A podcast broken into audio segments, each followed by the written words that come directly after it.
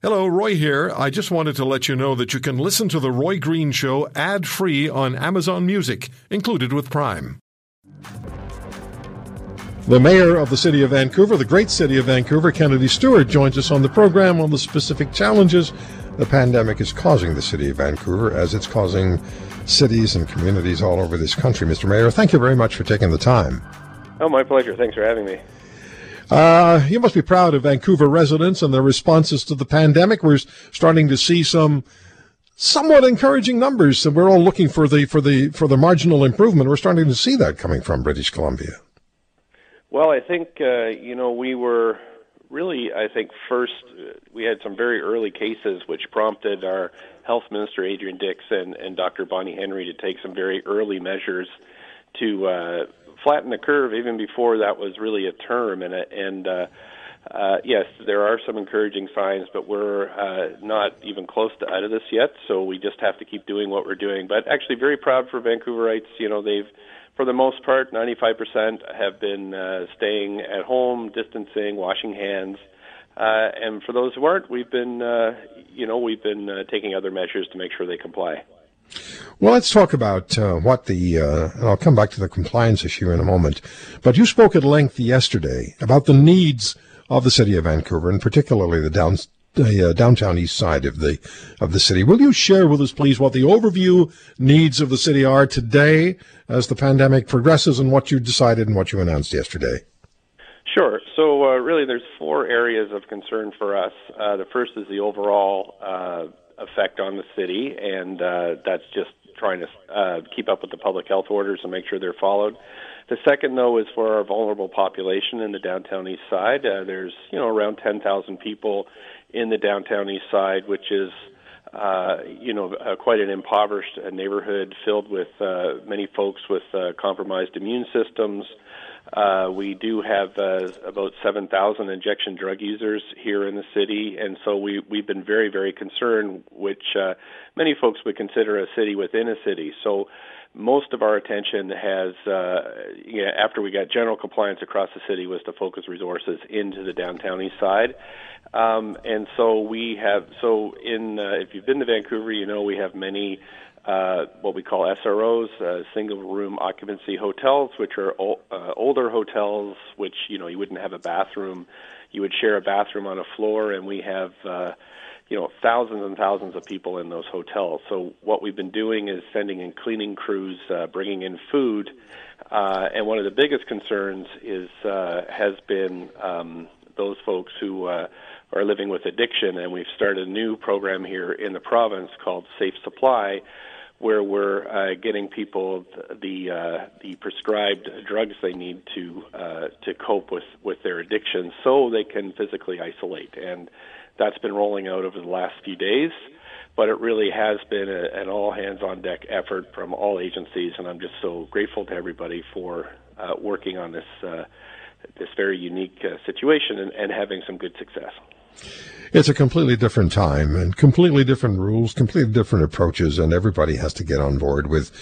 I know you save one person and you're going to save many, and uh, that's just the reality of this of this pandemic. Let me ask you this: How much political cooperation are you finding at the municipal level, nationally? We're going to be starting the show tomorrow with Mayor Tory of Toronto. Uh, and how much uh, cooperation are you getting provincially? And you have federal government experience. What about uh, what about Ottawa? Yeah, I'll just start in our council. Really, uh, you know, we declared a state of emergency uh, quite early, uh, earlier than most, uh, and that was again unanimous within our council, just because we were so concerned about uh, the, the unique circumstances in the downtown east side. So that that cooperation's been uh, great. Uh, as as with our staff and uh, agencies around the city. Uh, provincially, I, I had a great talk with uh, John Horgan yesterday, who assured me that you know the resources were available to to us to uh, to take the actions we needed. Uh, you know, right up to the uh, the deputy prime minister and I have uh, frequent uh, conversations, whether verbally or or text or by email, just to keep uh, her and her team uh, apprised of what we need here. Uh, but really, the uh, the other levels of cooperation are between cities. So uh, you mentioned John Tory's on tomorrow. We have uh, big city mayor conference calls across the, across the country, where we try to coordinate uh, the needs of our uh, Canadian cities. Uh, but also now around the world, we have a group of C40 mayors. So I'll be talking to the mayors of, like, say, Los Angeles and San Francisco, uh, Madrid, um, uh, Milan in Italy, London, New York. I mean, all uh, you know, all the mayors where we're where we're kind of sharing where our best practices and concerns, and, and trying to put forward a united voice as to the needs of cities. Because uh, you know, one point of one part of it's uh, addressing the uh, the epidemic, the uh, the COVID nineteen epidemic, but the other is the economic recovery. And if your cities collapse, because uh, we're all losing massive amounts of revenue and going through staff layoffs, uh, if they and some cities are already talking about going insolvent, um, then of course you can't issue the building permits. You can't uh, you you can't uh, do the things that all cities do to uh, to make the economy work. So that is a, a, second area of concern is both our our local financial situation, but also how do we play a role in uh, making sure we uh, recover economically. And in so many cases, uh, regardless of whether it's Canada or the United States or, uh, or Europe, we're really dealing with virgin territory. We, have never been here before. We've never experienced something like this, at least not our generations. The generations of, uh, of you know, the, the early 20th century experienced it with the so-called Spanish flu, but we've never been there. So let me ask you this then. When it comes to, and you're proud of people in Vancouver, you're proud of how the Vancouverites are responding, but you also have rules, regulations, and and there's the demand, not the expectation of, but demand for compliance. How's that working out? And if people just decide to disregard, what are your options? Well, that was part of us declaring a, a local state of emergency uh, very early on. Uh, we were, you know, uh, the, the, uh, the spring hit a little earlier here on the west coast, and uh, so people were are used to uh, going out and enjoying the parks and you know playing sports and all those kind of things. And and it really took us, I think, about a week to make sure um, that, that folks are really paying attention. It, it was after one particular weekend where it was just, you know, probably the nicest weekend we'd had for months, uh, where too many people were out. So we we brought in a state of emergency as well as um, uh, ticketing, so thousand dollar fines for individuals and $50,000 for non-compliant businesses. Uh, happy to say we, we've issued a, a, whole bunch of warnings, but no actual tickets. Uh, although we did remove uh, one business license from uh, from a business that was not complying. So so that's what I mean. I'm really proud of folks for for this level of voluntary compliance. Um, you know, there'd be no way that we could uh, ticket everybody. Uh, and if, if we're not all in this together, uh, there's no way we'll we'll get through it. So so that's uh, I think the the voluntary approach has been working, and in fact I think it's really the only approach uh, that would work here in this city. Other cities might be different, but uh, but here I don't see us going any further with uh, with more uh, strict enforcement. One more question for you, Mayor Stewart. What about your hospitals? How are, how are the hospitals coping? How prepared are they for what we're told is coming in the next weeks? Um, particularly worried about the uh, the next week since I think in April for, for many communities right around the world. Are you ready for it? Uh, are you prepared for it? And uh, what's the situation with PPE in Vancouver?